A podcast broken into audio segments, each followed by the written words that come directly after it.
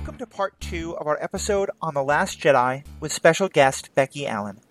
We now return you to the discussion that started in part one.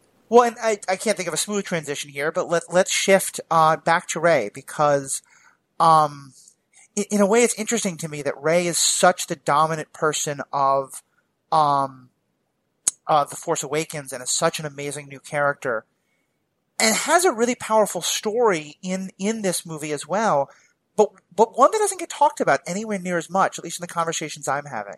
Um, what and we talked about it a little bit in that in terms of that one moment, but overall, um, Becky, what was what was sort of your take on, on where they go with with um, what you talked about how you were fearful about what they might do with Rey. What what was your overall take on what they did with Rey in this movie, and, and and how do you see where she is at the end of the movie?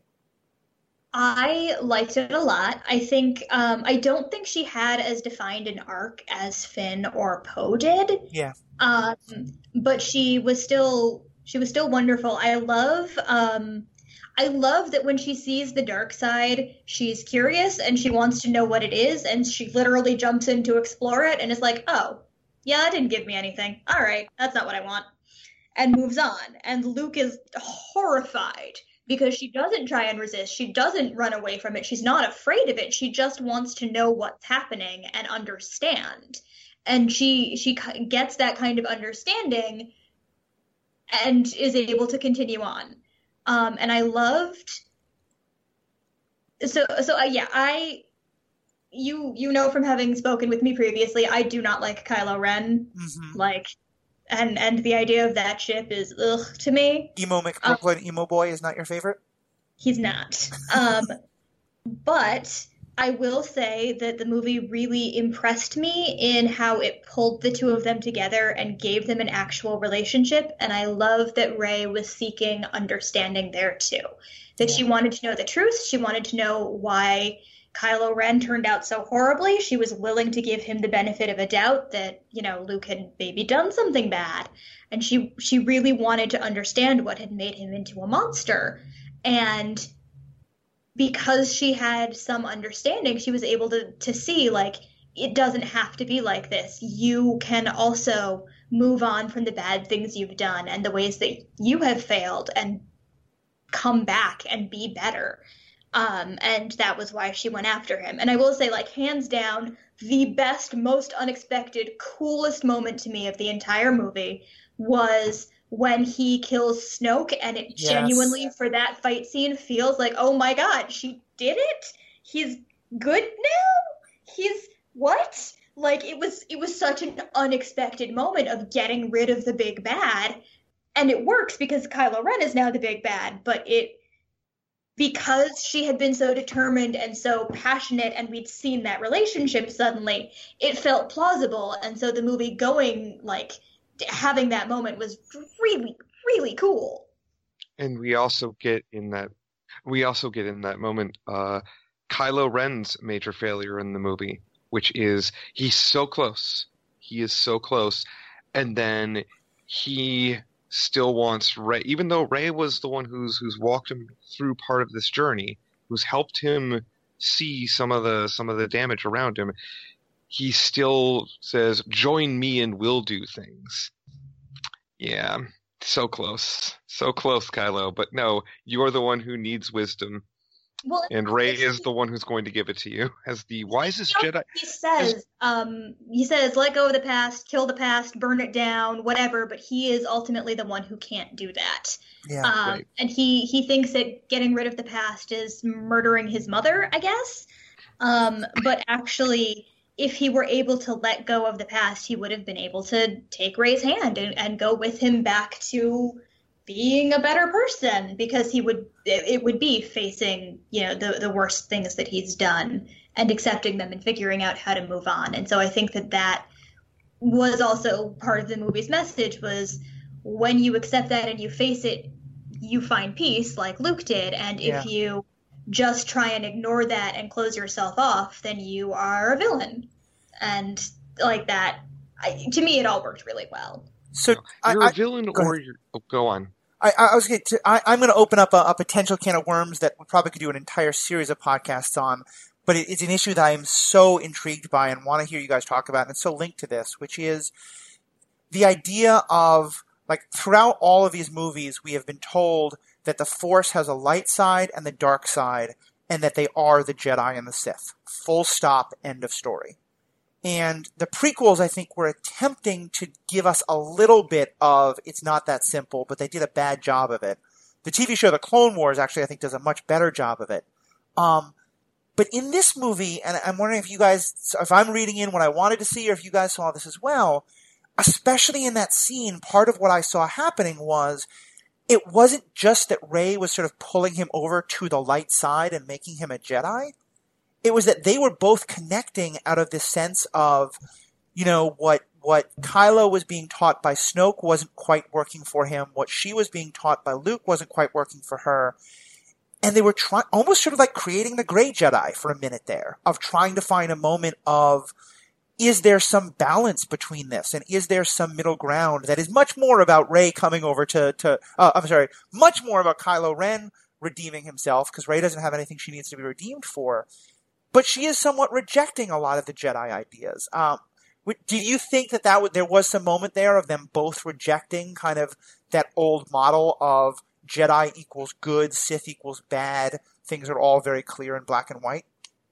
Yes. Um, I actually I think that that's been part of Kylo Ren basically since he was introduced. Um, because through the first movie, his conflict is that the light side keeps calling to him, and he yeah. wants to be a Darth Vader fanboy. He doesn't want to be in the light side mom. Um, and it was it was much more ridiculous in the first movie, and then I think that the struggle felt a lot more to me less adolescent teen angst and more actual struggle in The Last Jedi. Um, but that his conflict has always been he decided he was going to be on the dark side now, and there's still good in him, and he's fighting to not have that come out. Whereas rey again, the dark side called to her, and she was like, "Hey, what's all this? Cool, yeah. okay." Um, and Luke Luke's horror at that because she didn't fight against it. It was just something that was part of the force to her. Right. To me, those those are both things that speak to it's not that some people are good and some people are bad and some force users are Sith and some force users are Jedi. It's that individual people have both good and bad in them and they have to to balance it. And uh, Luke should know better on that, right? Luke absolutely should know better on that, with both with the redemption of Darth Vader and the fact that he's used the Force for for offense, and he's uh, also um, confronted the darkness in the in the cave on Dagobah, and that was like a formative experience for him, and that's what taught him that you could touch the darkness and come back from it. And then when that's what Rey wants to do, you're exactly right, Becky. That his his reaction is horror rather than no, you really should know what this is so that you know what you're trying to fight against. Well, and I think in that that's part of why that that scene of him and Yoda, Ghost Yoda, sitting and Yoda eventually like burning down the last vestiges of the Jedi is so important because what I saw there was Luke is as much as he has kind of sort of recognized that maybe the dark side and the light side aren't so clearly like binary that he's still bought into so much of the Jedi teaching of, you know, and, and that to me, one of the most powerful parts of this whole movie is, is the, there's that one line where he says that the Jedi don't have a monopoly on the Force and never should, and that their mistake was thinking they should. Um, I, am going to go on a small tangent here, but I just think it's such a fascinating thing. I'm a, um, uh, as many of our listeners know, I used to be a pastor, and I'm still very involved in theological discussions and phrases and, and things like that. And there's a whole sort of side world that I'm a part of of progressive theologians who have all been loving this movie, especially from the idea of the movie kind of being a wonderful critique of organized religion and sort of what happens when people who believe in spiritual teachings that are theoretically like bigger and and you know more out of their understanding than themselves start to believe in not the the god they're theoretically pointing to but to themselves, you know, the church hierarchy, or in this case, the Jedi hierarchy. Um, there's been some fantastic scholarship that I'll link a little bit of too for, for any church nerds who might be out there in our listenership, but also just for anyone who's interested in this idea of the, the Jedi as a model of the dangers of organized religion or of organized establishments of those kinds that can become, um, where the hierarchy takes on more power than it should. And I, I to me, one of the things that most symbolized this, and I, I, I think it, it, there was a moment where, where Luke sort of said that Rey is, is, is the last Jedi. And I was like, no, I, I, I don't want her to be a Jedi. I want her to be something new. But, but that I'm hoping they're going in a new direction is, um, that line that we've talked about already of Rose saying, you know, fight for what you love part of what I thought about there is that this continual idea that the Jedi were always saying, and that that was so hard on Anakin, which is to be the person who fights for good, you can't love anything. Um, and I, I, I think it must have been intentional. I certainly hope it was. But to me, Rose's line of, you know, fight for what you love is such a rejection of that Jedi ideal that got everyone in so much trouble in the first place.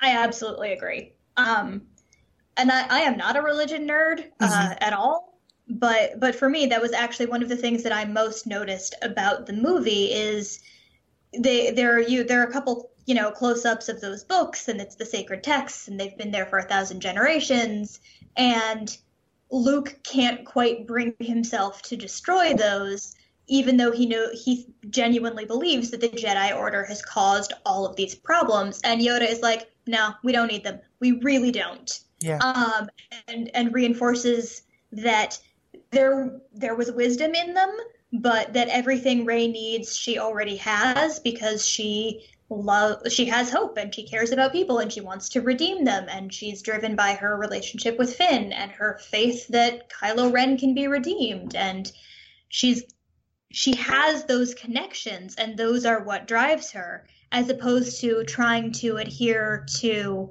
a religion because it's what it said in a book a thousand generations ago that you shouldn't have those attachments.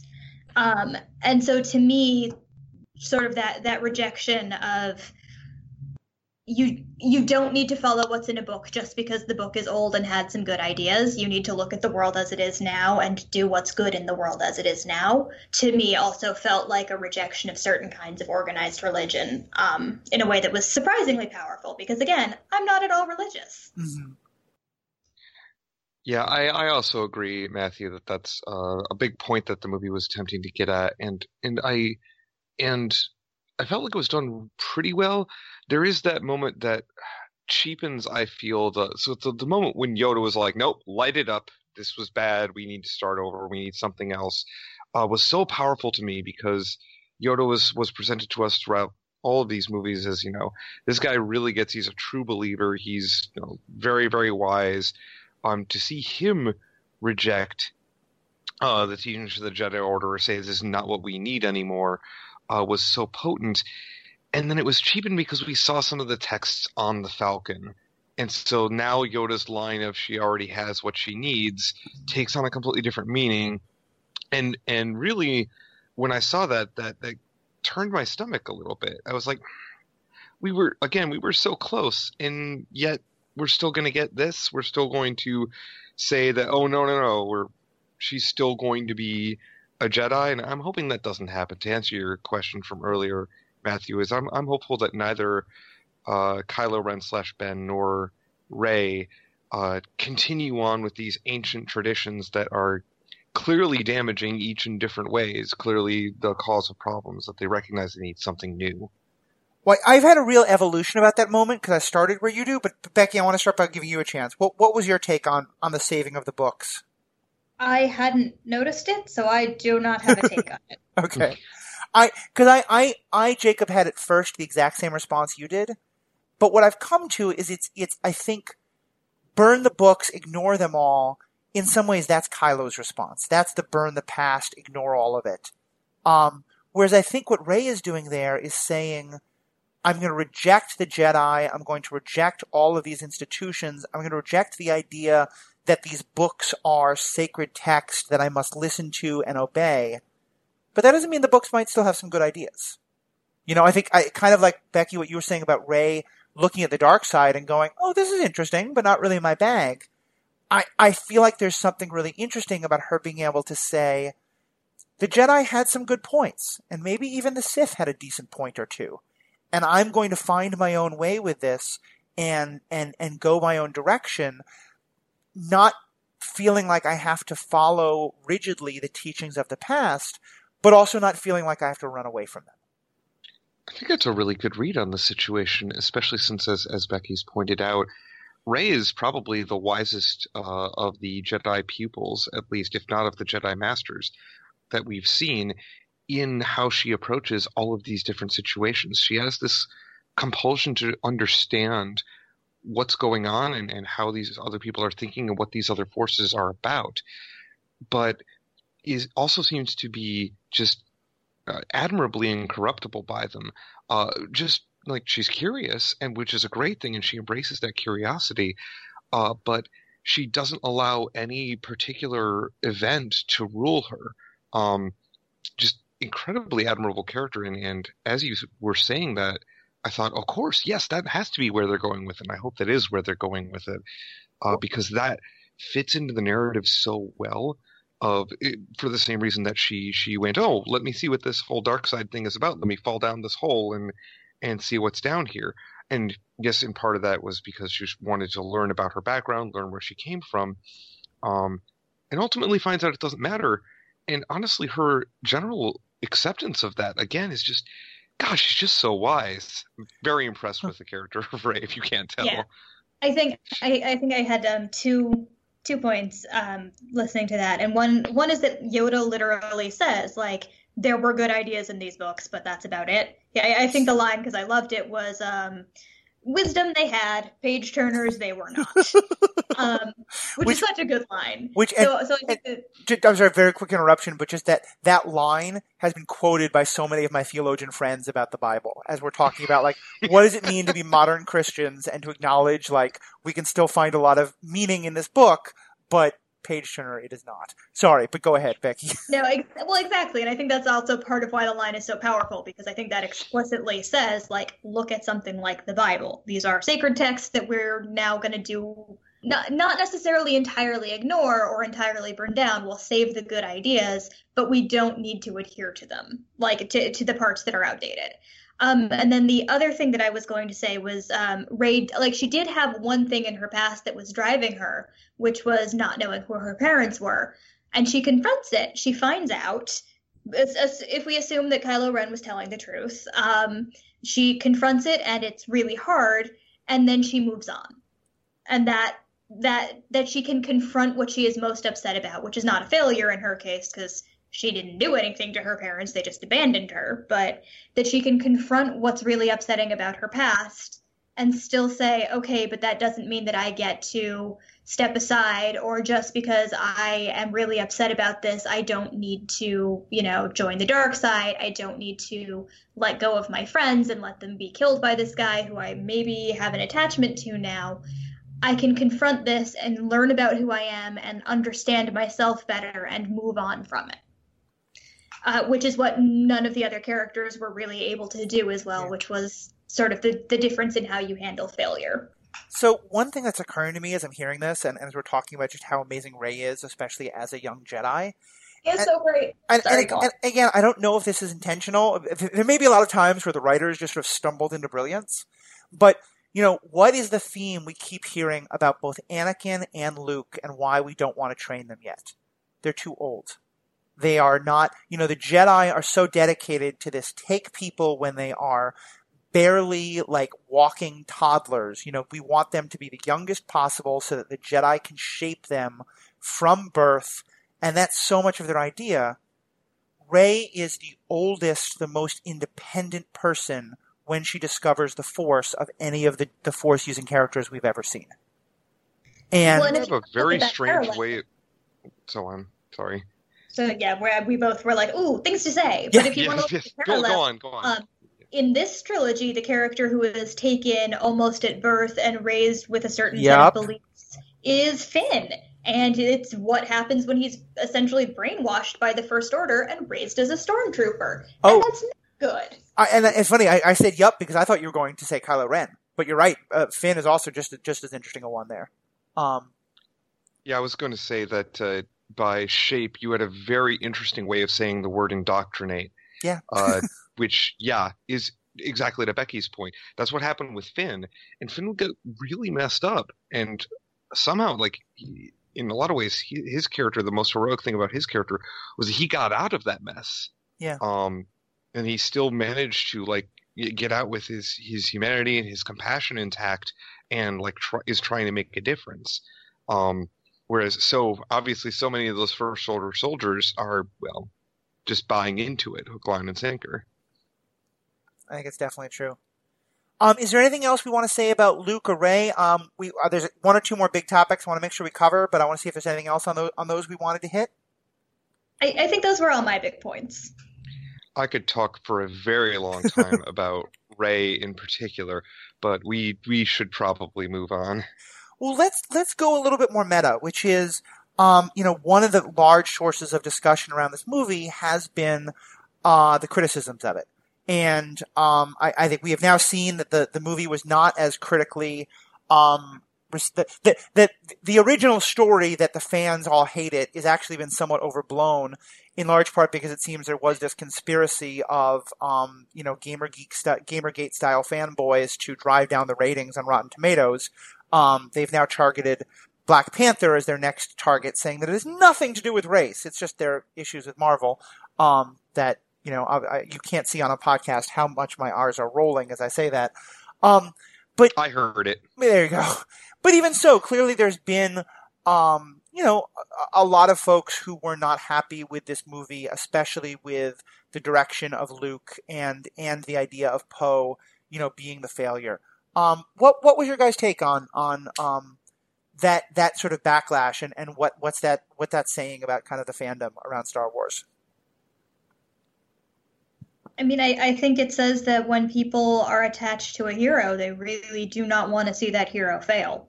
Yeah and that's understandable, right? Yeah. It's, it's that's not even necessarily something that we should admonish.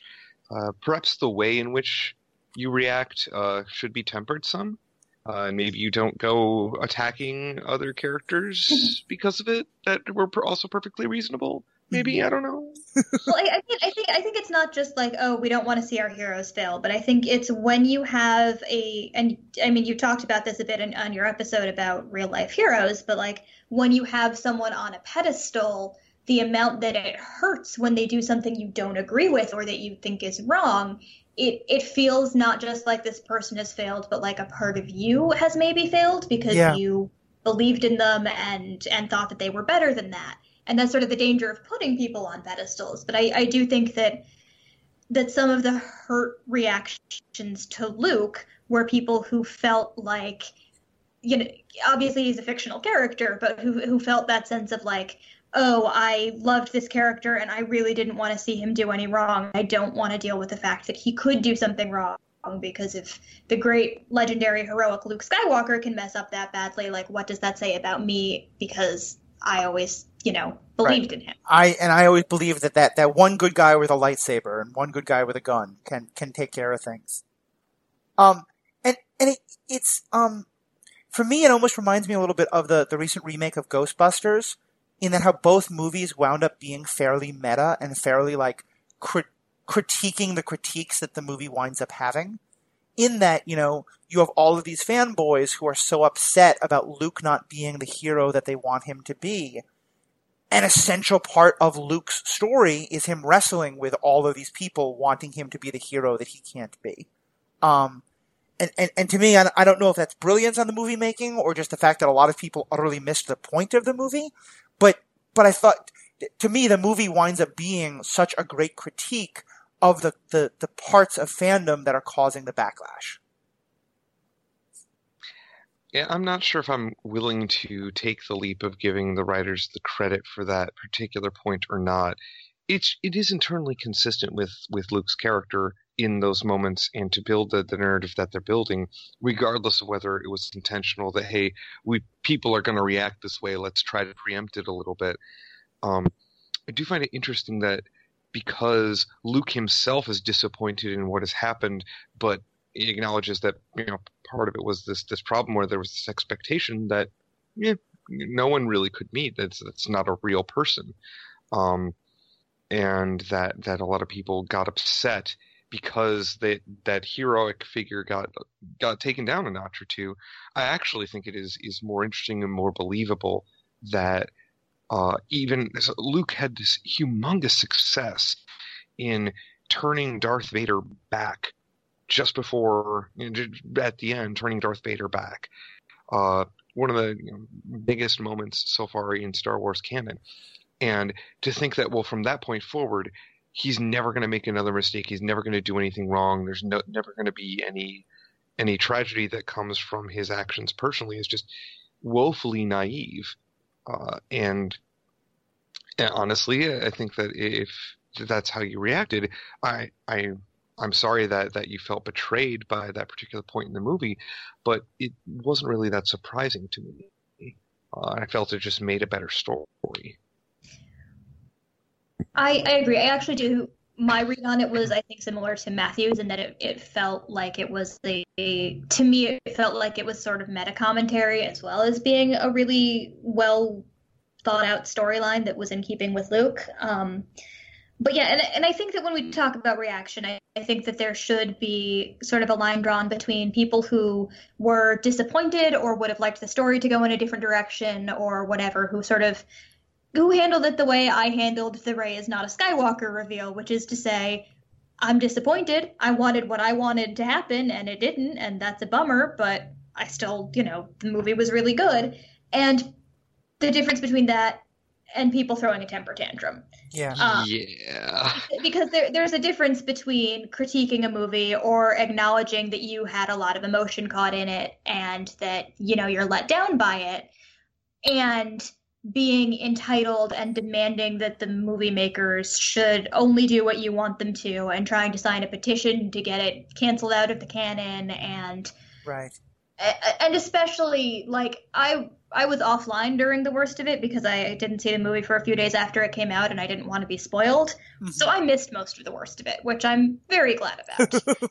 Um so i don't i wasn't there to observe whether it was as directly racist and misogynist as the backlash to the force awakens Mhm. but I suspect that those things were also tied up in it of how dare you take this away from me and ruin my hero and make the heroes other people um which again is not just entitled but is horrible There was there was definitely some misogyny going on in the reaction. It's unfortunate and a problem with our culture.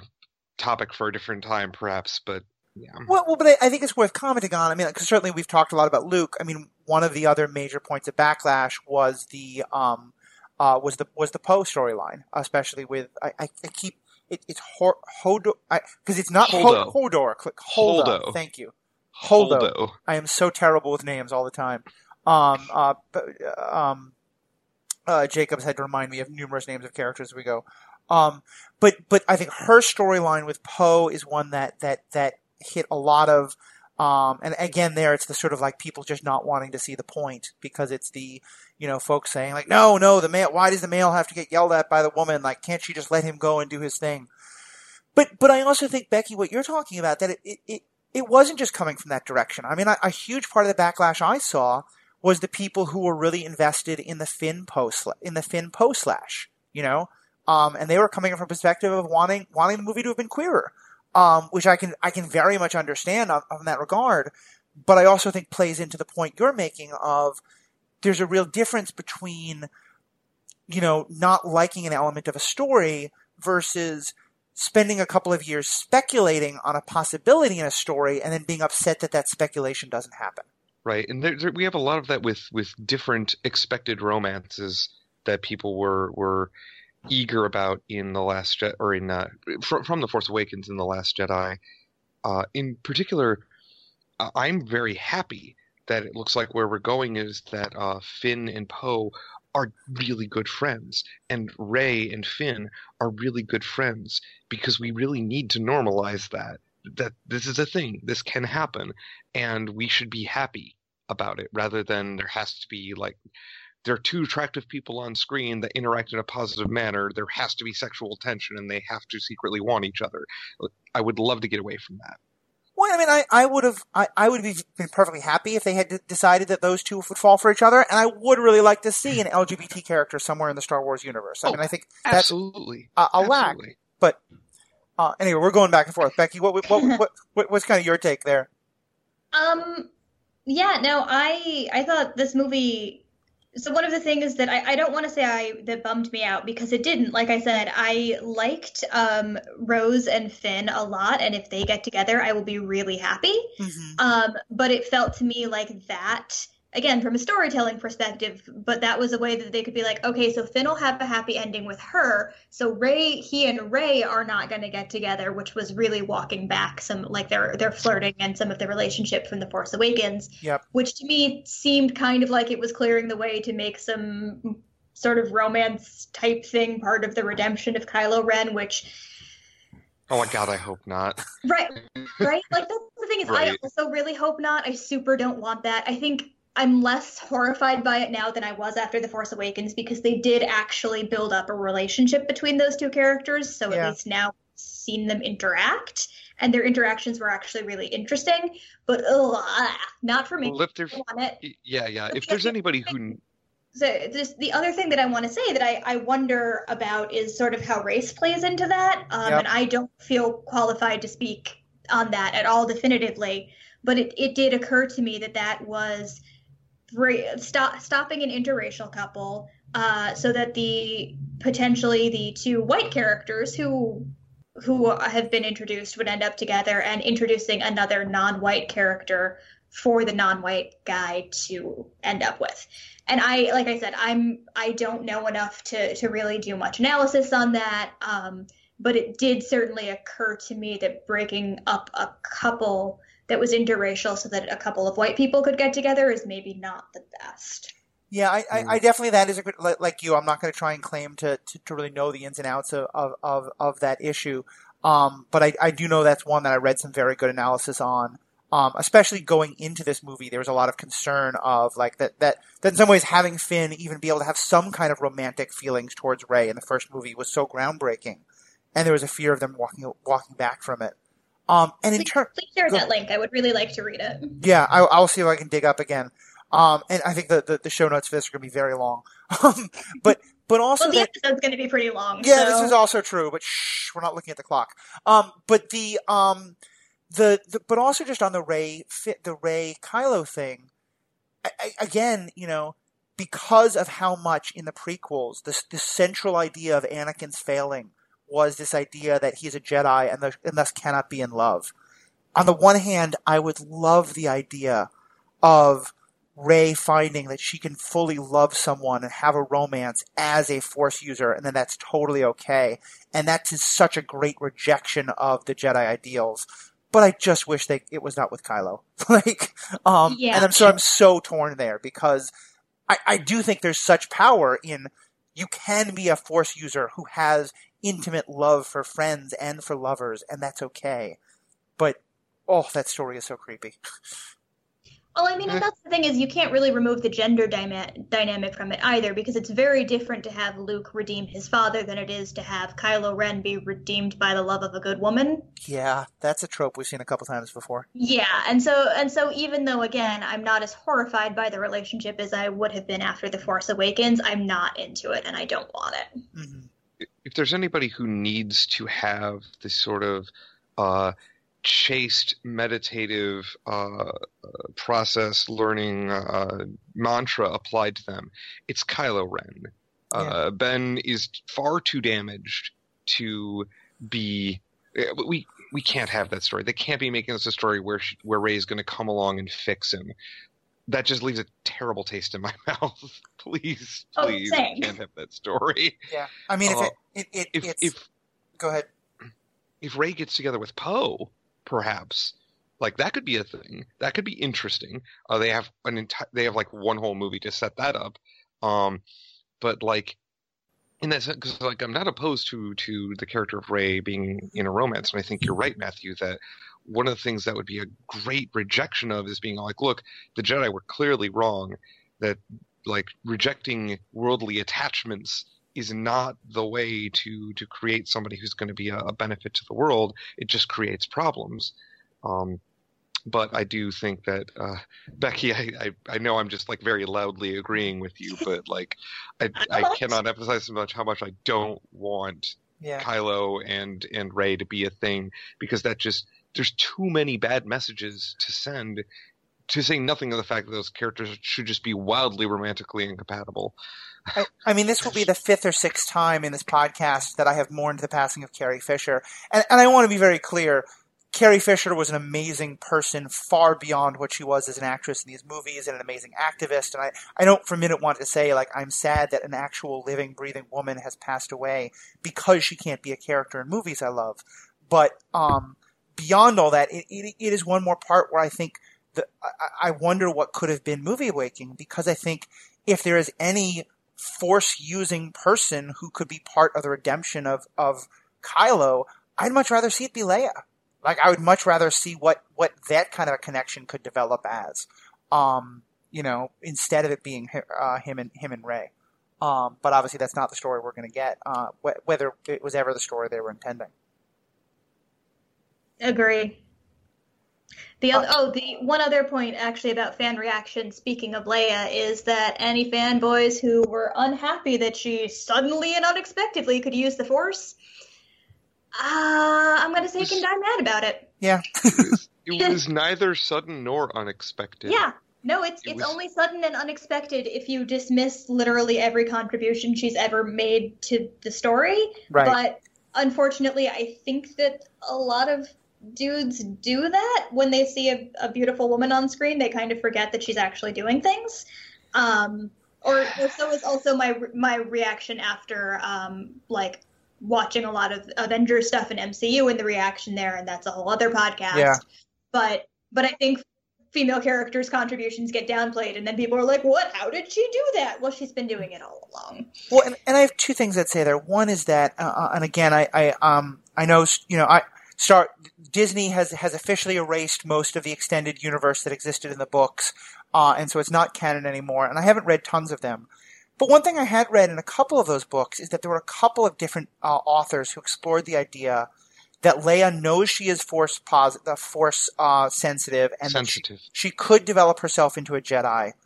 But that part of her thing is she recognizes, like, I don't want to deal with that temptation. Everyone I know who tries to be a Jedi screws up their life and hurts other people.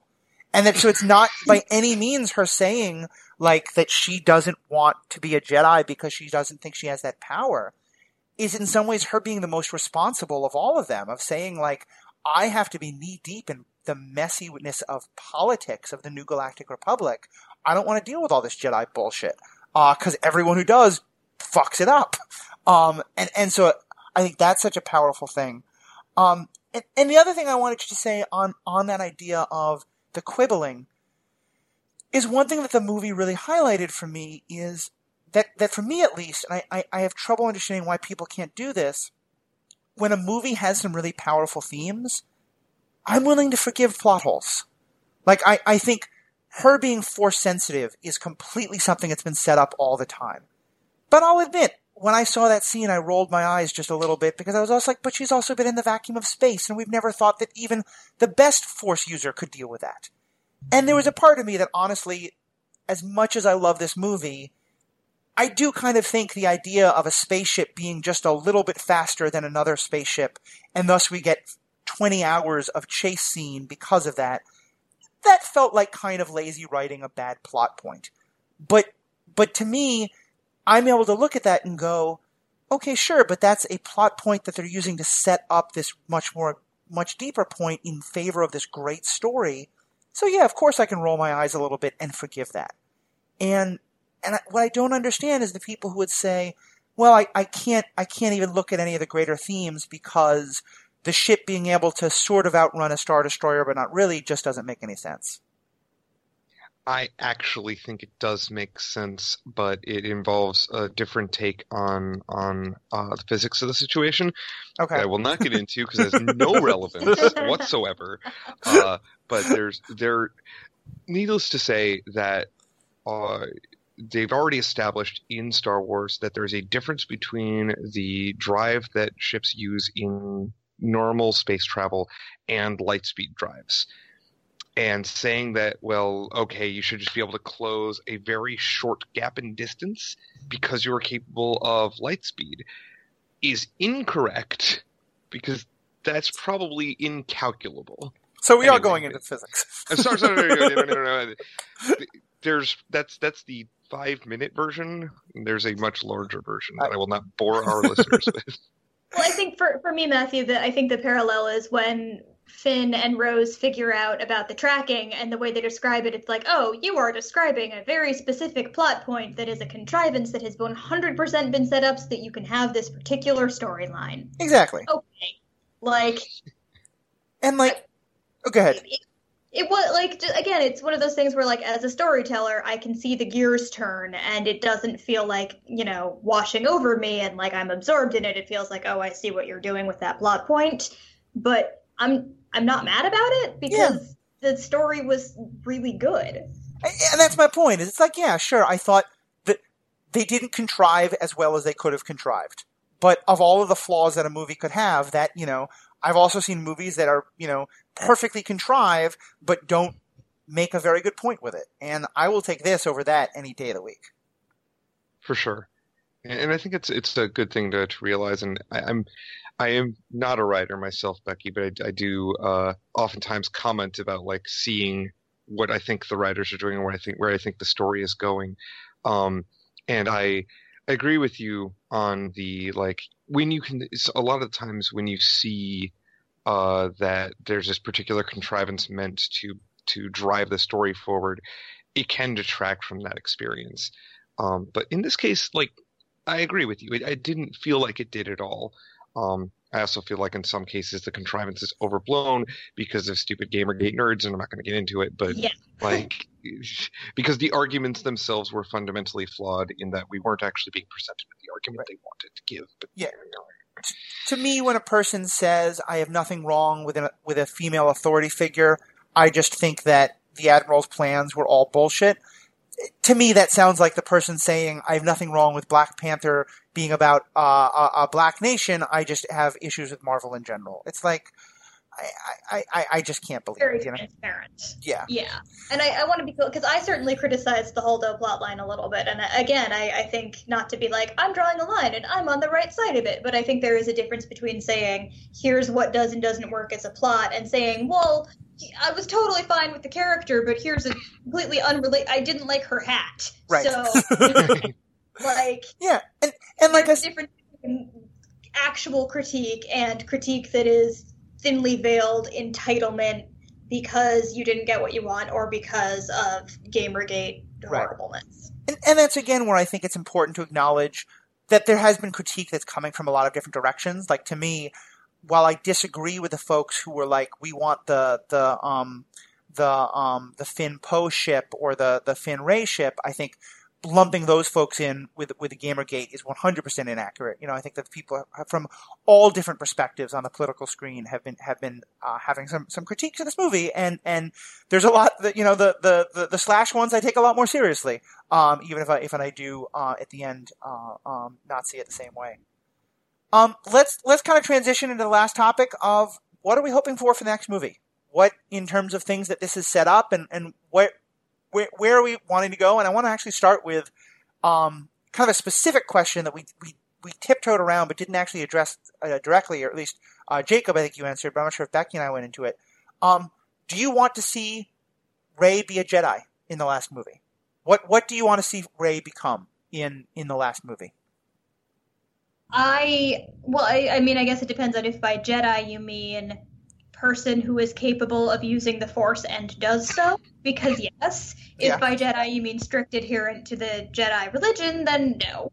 Um, but yeah, I want to see Rey come into her potential. I want to see her kick Kylo Ren's ass and maybe redeem him, and maybe he dies, and I don't really care how that plays out. And then I want her to be happy and get a pony and a rainbow, um, and and be the best one. Um, that's basically like at the end of the day, I want the characters to be happy and have a hopeful ending. Um, I do not want, as I've said, Rey and Kylo Ren to end up together. I think variations on literally any other characters are fine, but Kylo Ren should go sit in a corner and feel bad.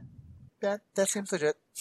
I would really love for there to be a scene where where Ben, uh, re- now rejecting the title of Kylo Ren and, and coming full circle, uh, expresses some some interest in Rey, and Rey rejects him, and for Ben to go, yeah, that's fair.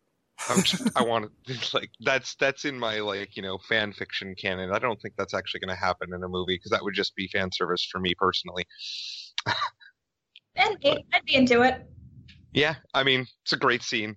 I, I I have to say, in a lot of ways, I one of the things that I liked about the connection between uh, Rey and Kylo in this movie is it didn't feel very romantic to me.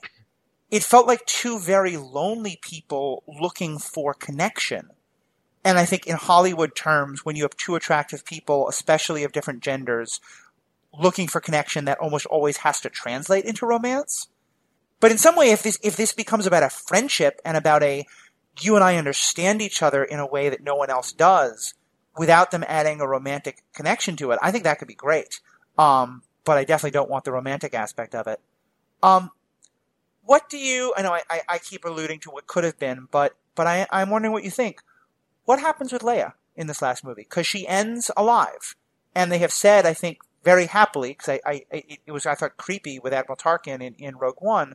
They very clearly said they're not going to try and do any Uncanny Valley stuff. Like Carrie Fisher is, is not going to be a part of the, the next movie in any way. What what what what? Because I, I do also think Leia's character has been so central to this entire story, and and when we we leave off, she is in charge of everything. What what could you imagine them doing with her character? I honestly don't know because I think the, losing Leia within this universe feels like such a tragedy, and it seems like something where you could do it really well if you had a story about it, but without having Carrie Fisher, you can't really have that story. I think she deserves better than an off screen death. Um, but I'm not sure how you have her not be there if she's alive. And so I'm honestly, it's it's one of the things which I would say, like I said, when you're at the beginning, when you're really emotionally invested, it, it can be really anxiety causing. Yeah. Um, and that's one of the things that I am the most anxious about for the next movie. What if she shows up as a force ghost? Would that be would that be too much? They No, would like be they would have to. But I don't think that they would if they're not gonna bring in Robo Carrie Fisher. I do kind of expect Luke to show up as a Force Ghost, by the way. Yeah, oh, I think sure. absolutely. Yeah, think, that that's that's a lock. I think. um, I, I, I think it's been confirmed, but I think you're right. I think, um, and it's going to be. I think. I think this the last one might be one of those movies where I have to see a couple of times because there are sometimes there are movies where I watch them the first time and all I can feel is the disappointment that it's not the movie I want it to be, and then the second time I can watch it and actually really love it. Um, and one of my one of best examples for this is is actually was the new Mad Max movie because um, I think it is one of the best post-apocalyptic movies I've ever seen. It is. I loved the original Mad Max movie, and it is not very much in the theme on, uh, of of those movies. And so the first time I saw it, I was disappointed because it wasn't the movie I wanted it to be. It was actually, I think, a much better movie and an amazing movie. Um, but I, I needed to see it that second time, and I, I almost, I think it's going to be hard for me the first time I see this next movie to not be constantly thinking, oh, what if Princess Leia was in this scene? What if Leia was in this scene? Um, and I, I, think like you're right, Becky. I'm going to have that anxiety, and then I think at this point I trust them enough, the writers enough to say I think they'll make a good decision with it. It'll be hard the first time to see it, and then after that I'll be able to accept it, and then just take in the movie for all that it is. And speaking of uh, this is so. And speaking of other hopes for the next movie, I kind of hope that we see a a more evolved. Is the wrong word because he's not like changing as an organism, uh, but but a a, a more realized version of Poe, where he's he's able Poe Dameron's able to take his experiences from the Last Jedi, learn from them, and grow into the the kind of leader that the uh, Resistance needs him to be um, and that that uh, Leia was trying to help mold him into. I would love to see that happen, and I would love to see him acknowledge that like that uh, that that growth needed to happen within himself. That would be kind of cool to do. I think that would be lovely, and I think that that's something which they could uh, very easily do since they don't have Leia there as a character. That does sort of narratively mean somebody would need to step up as a leader, and I think that that opens up a lot of possibilities for Poe, who you know was sort of her protege and was learning a lot from her and had so much respect for her to mature into somebody she would have been really proud of. Yeah. right? And for him to uh, to acknowledge that, and then maybe if they're going to be giving Leia an off-screen death, uh, maybe we can see some of the drama that that mo- at least some fraction of the drama that moment should have in Dameron's reactions, and that might be a way that they sell it to us. Well, and, and one other thing that I'm, I'm curious what you guys think of, and again, maybe here we're, we're engaging in the um, the very thing we were being critical of before, of the speculation of the movie we want to see instead of the movie we'll get. But so we now have established that a cycle occurs, which is a republic is built, and eventually it starts to become um, either corrupted or just overly bureaucratic, or for whatever reason it starts to decay, and then the empire takes over. And then they attempt to rebuild the republic, and it has some of the same problems and some different ones and the First Order takes over. How can this movie end? I mean, clearly, I think we're going to see the defeat of the first uh, of the First Order. I don't imagine how the movie could be anything else at the end. But what what could you imagine them establishing in such a way that breaks that cycle, or, or is there a way to break that cycle? That is a good question. Um, I am fascinated by the way that they've presented it as a cycle because I we're currently experiencing a, a oh, yeah. horrifying rise of fascism that you'd think we would have stomped out a few generations ago, but apparently did not, and now here it is again. Um, which does not put me in a hopeful frame of mind for saying, yeah, so they can just defeat it and it'll all be fine. But I think some of that same growth beyond the Jedi of saying there were good ideas here, but we but we can't fully adhere to everything that this Jedi religion taught us. I think that that can also be parallel paralleled with um, the Republic by s- sort of having a sense of we're building on what came before, we're trying to strengthen it, we're trying to avoid the pitfalls that let something like the First Order come to power, and that's sort of the best we can do. And then you can't control what happens a few generations later. All you can do is is is do your best and be vigilant in the time you are now. Yeah. What's your take, Jacob? So, excuse me, sorry. So I think that it would be really irresponsible of the writers to have the the first order just go away forever um, as the the outcome of this next movie, and it, that might sound weird, but um, what I'm trying to get at there is that I think that it would it would be more realistic for the uh, for the resistance. You know, they they get a big victory, um, but for the first order to still be extant as a threat. So like you know small victories and the fight goes on kind of kind of an ending to this particular trilogy uh, both because they want to make more movies and make more money and have a, an even bigger franchise uh, but also because it's again it's a more realistic story. It more mirrors reality mirrors life. And the only way you i feel you break a cycle like that is by actually changing the the uh, hearts and minds, as it were, of the people within that structure, and there's no way they can do that in one movie. Yeah, I mean certainly, and I, I, I think, and this really goes back to your point about how the, this cycle is happening in real life. To me, one of the most important things of that cycle is the complacency.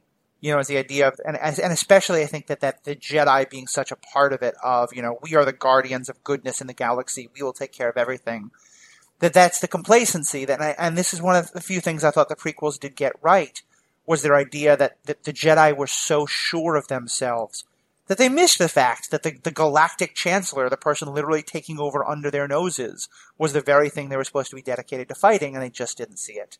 Um, and so maybe that that kind of um, to, to to to make it about Mad Eye Moody, constant vigilance, um, you know, has to be the new order of the whatever new republic is built. Um, we've gone on for quite a while. I think it's been a fantastic conversation.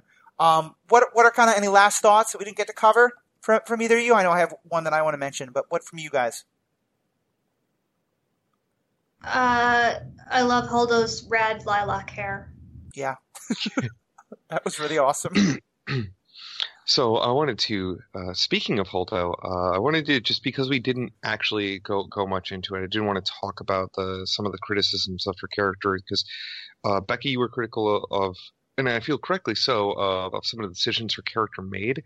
Um, I don't want to put words in your mouth, but I think we should uh, we should make it a point to be very clear that Uh, we don't think that the, the character was poor. The story that that uh, that uh, Holdo served a role in was poor as a result, um, because that was one of the, the criticisms that, that was coming around was that what a terrible character, what a terrible person, uh, clearly didn't have the rebellion's best interest at heart. And then why did the why did the writers of this movie feel the need to validate her decisions when they were clearly wrong?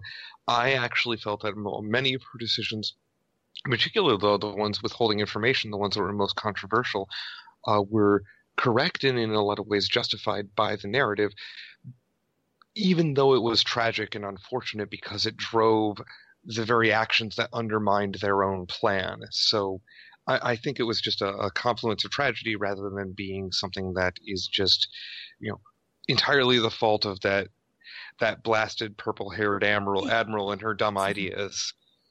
I, I do agree with that. Um, I like like I said at the very beginning, I didn't think that all of her decisions were justified by the narrative, but I still thought she was a complex, interesting character. And the reason the narrative validated what she was doing and gave her that really awesome, heroic moment and literally said she cares more about being a hero than looking like a hero yeah. was because she was right. And I think that people who want to continue to argue that she was wrong are maybe not, again, arguing in good faith entirely. Mm-hmm.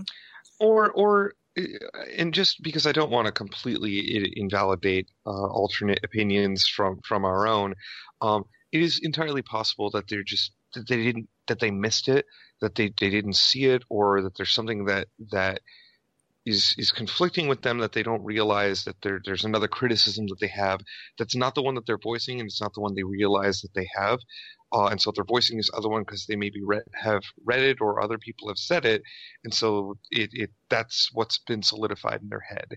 Um, I, I, but mean, yeah, the, the ones who are true believers in that idea, yeah. I think, uh, need and, to pay attention. And Jacob, I hear what you're saying, and I think it's not that that 100% of, of the critique of her is, is all based in sexism, but I do think that it's important to acknowledge that for a lot of the people who, as you're saying, might be just having trouble seeing it, that that sexism and misogyny that they're not acknowledging in themselves is probably a big part of what's what's making it harder for them to see.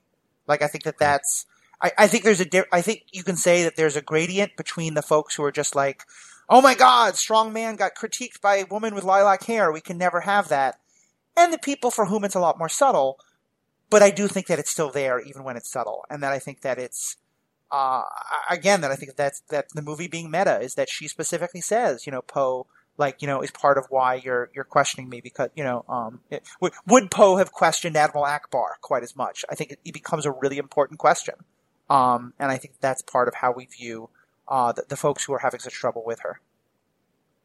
Based on the story that we got, I think Poe absolutely would have questioned Admiral Ackbar just as much. But I mean, we can't say because yeah. that's not the story we were given. I, I, I think I, I, I, would just say kind of my last thought is um, and I know Jacob, you haven't, but Becky, have you seen the Clone Wars TV show?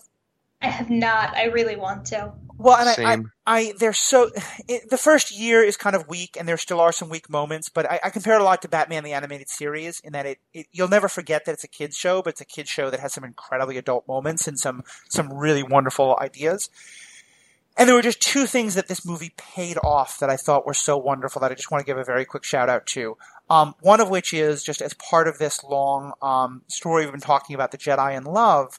Um, and I, won't give spoilers, but I will just say that one of the major plot points of, of one of the seasons is uh, uh, Obi Wan having clearly romantic feelings for for for another character, and deciding that he can't do anything with them because of him being a Jedi but but the obvious internal conflict and and there being some moments of of him sort of soul searching and wondering are the Jedi right about this that I just felt were so paid off by this movie.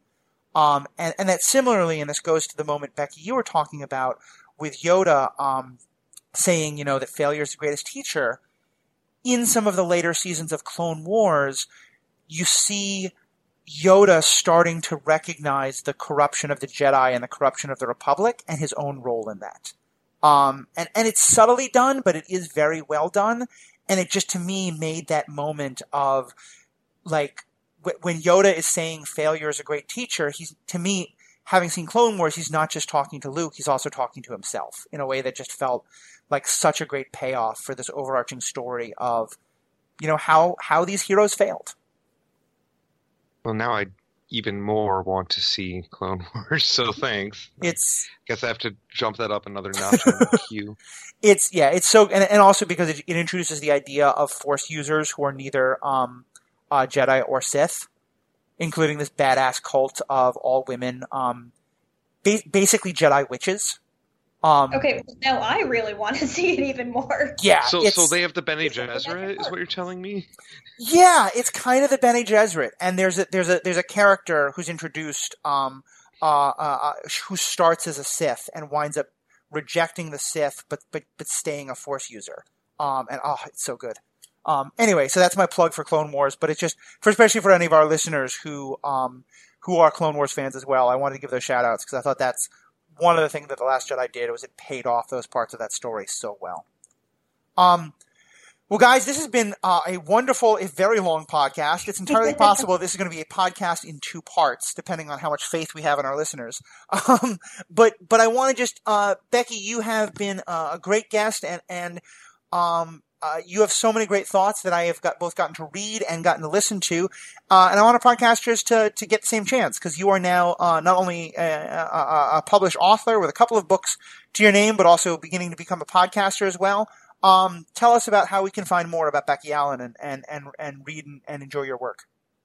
Uh, sure. So the books uh, are, are the biggest thing for me, certainly. Um, the first book is Bound by Blood and Sand. Um, the sequel is Freed by Flame and Storm, which came out uh, just a couple months ago. Um, it's only a duology, so the story is done. Oh wow! And they it's a young adult fantasy and i hope that people will check them out and really like them. Um, you can find out more about those at beckyallenbooks.com or follow me on twitter at allreb a-l-l-r-e-b uh, and the podcast is uh, something my sister and i started doing a couple months ago. Um, it's called rachel and becky judge things where uh, we hear about things from the internet, uh, maybe things that people really love or think are really bad, uh, and we experience them for ourselves and then record a podcast about it. Um, it is mostly us trying to make each other laugh. Uh, but we have talked about The Last Jedi, we talked about Star Wars Discovery, um, we also talked about The Christmas Prince uh, and Voltron. Um, so we, we sort of run the gamut of random stuff that the internet seems to like. Um, and you can see that at rachelandbeckyjudgethings.com. Yeah, it, it is a great great podcast. I, I really enjoyed it, and I, I thank you especially because I um I know a lot of the questions I wanted to ask you came uh, was basically a way of saying can can I have you restate for our audience the stuff you said on, on your own podcast about uh, the Last Jedi. Um, and I uh, um, so I'm uh, definitely check that out. Definitely check out uh, your books. Can they, can people buy copies of the books directly through your website? Uh, my website has links to Amazon, Barnes and Noble, and IndieBound. Um, you should be able to get them at bookstores. Uh, if they don't have them in stock, you can always ask them to order them. Um, they also should be available from the library. So awesome, awesome. Uh, Jacob, are you starting to say anything? No. Okay. Uh, Other than Becky, thank you very much for coming on. Uh, it was it was a great privilege having you on again. Um, I love being able to converse with you on this topic, uh, and I hope we can have you on again, maybe to talk yeah. about the next uh, Star Wars movie that comes out. I, I gotta say, being asked like, "Hey, do you want to come talk about Star Wars for a while?" is not not a bad thing. Uh, I really enjoy it as well. So thank you for having me. Well, good. I, I, will say that while I enjoyed your guys' podcast episode about it, I don't think we're going to be looking for the deep ethical and moral issues of the Christmas Prince anytime soon. um, which is a, a, a, I think a movie I can say that you guys panned on your podcast, but did a very good job of of doing so. Um, but yeah, we will definitely love to have you back to talk about. Uh, I, I loved what you guys had to say about Star Trek. Uh, although the whole time I, I, total aside, but uh, and to plug one of our own episodes about Orville, um, and I'm sure eight million people have said this to you already. But the whole time you were talking about Star Trek Discovery and all the things you like about it, but also kind of wishing for more of a Star Trek feel. Um, I don't know if you've seen Orville yet, and, and there is some Seth MacFarlane is to fight through. Um, but it does feel very, very Star Trek in ways I want to just kind of throw your way. Interesting. So, uh, well, I'll follow up after the podcast. Yep, sounds good. All right, well, well, on uh, behalf of both of you guys, thank you so much. This was a, um, you know, if there's anything I want to discuss on this podcast, it's Star Wars, and I'm so glad we got to really dive into it, especially because this movie, as I said, got into what is my favorite part of the whole Star Wars story, which is the idea of the Force and, and all things like that. Um, we're going to have a lot of show notes. We're going to have a lot of great articles. Uh, we didn't even talk about it, but there's an article I read about how understanding the, the slow corruption of the Jedi that led to things in the last uh, the last Jedi even even explains midichlorians, uh, which made me so happy, and I'll share with you all. Um, but for you guys listening at home or or the office or driving or wherever you're listening, what do you what do you guys think? What were things you loved about this movie? What were things about the movie you found challenging? Um, what do you think of this idea of failure as a story, and and what do you want to see um, with the movie going forward? Do you want to see Rey become a new kind of Jedi or reject the Jedi entirely? Um, you can find us on both Facebook and Twitter at Superhero Ethics, uh, and we love to keep the conversation going on both of those platforms. You can email us with any questions or thoughts at um, Facebook uh, at superheroethics at gmail.com. Um, anything you want to say on this? Or I will also say that our next podcast is going to be on um, the uh, book series um, uh, by uh, Brandon Sanderson. Is that right? Jacob? Brandon Sanderson. Brandon Sanderson. Correct. Yeah, Brandon Sanderson. Um, we're going to be talking about the book The Way of Kings, uh, and and a lot of the topics it brings up, especially about honor and and the role of honor uh, in in fantasy novels and things like that. So if you have questions or ideas you want to throw at us uh, about that, hit us up on Facebook or Twitter or email us. Uh, on behalf of myself, on behalf of Jacob and Becky, thank you guys all for sticking through and listening to all this. Have a great night. Bye bye.